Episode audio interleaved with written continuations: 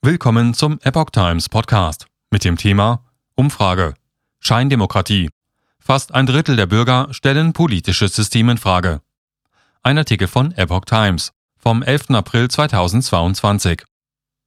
Fast ein Drittel der Bundesbürger stellt laut einer Umfrage das politische System in Frage. 31 Prozent der Teilnehmer äußerten in einer repräsentativen Befragung die Einschätzung, in einer Scheindemokratie zu leben, in der die Bürger nichts zu sagen haben wie der SWR am Montag berichtete. Auffällig sei dabei der Ost-West-Unterschied.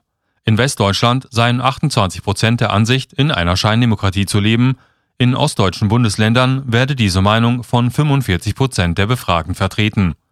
28 Prozent aller Deutschen finden laut der Umfrage, dass das demokratische System in Deutschland grundlegend geändert gehöre.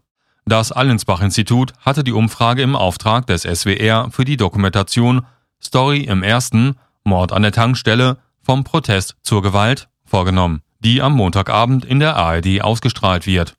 Dabei geht es dem Sender zufolge um die Frage, inwieweit rechtsradikale Gesinnung, Verschwörungstheorien und demokratiegefährdende Meinungen im Zusammenhang mit dem Protest gegen die Corona-Maßnahmen verbreitet seien.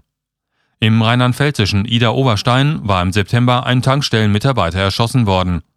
Es war die bisher schwerste bekannte Straftat im Zusammenhang mit der Corona-Pandemie in Deutschland. Der 50-Jährige soll sein 20-jähriges Opfer nach einem Streit um die Maskenpflicht erschossen haben. Der Prozess gegen ihn begann im März.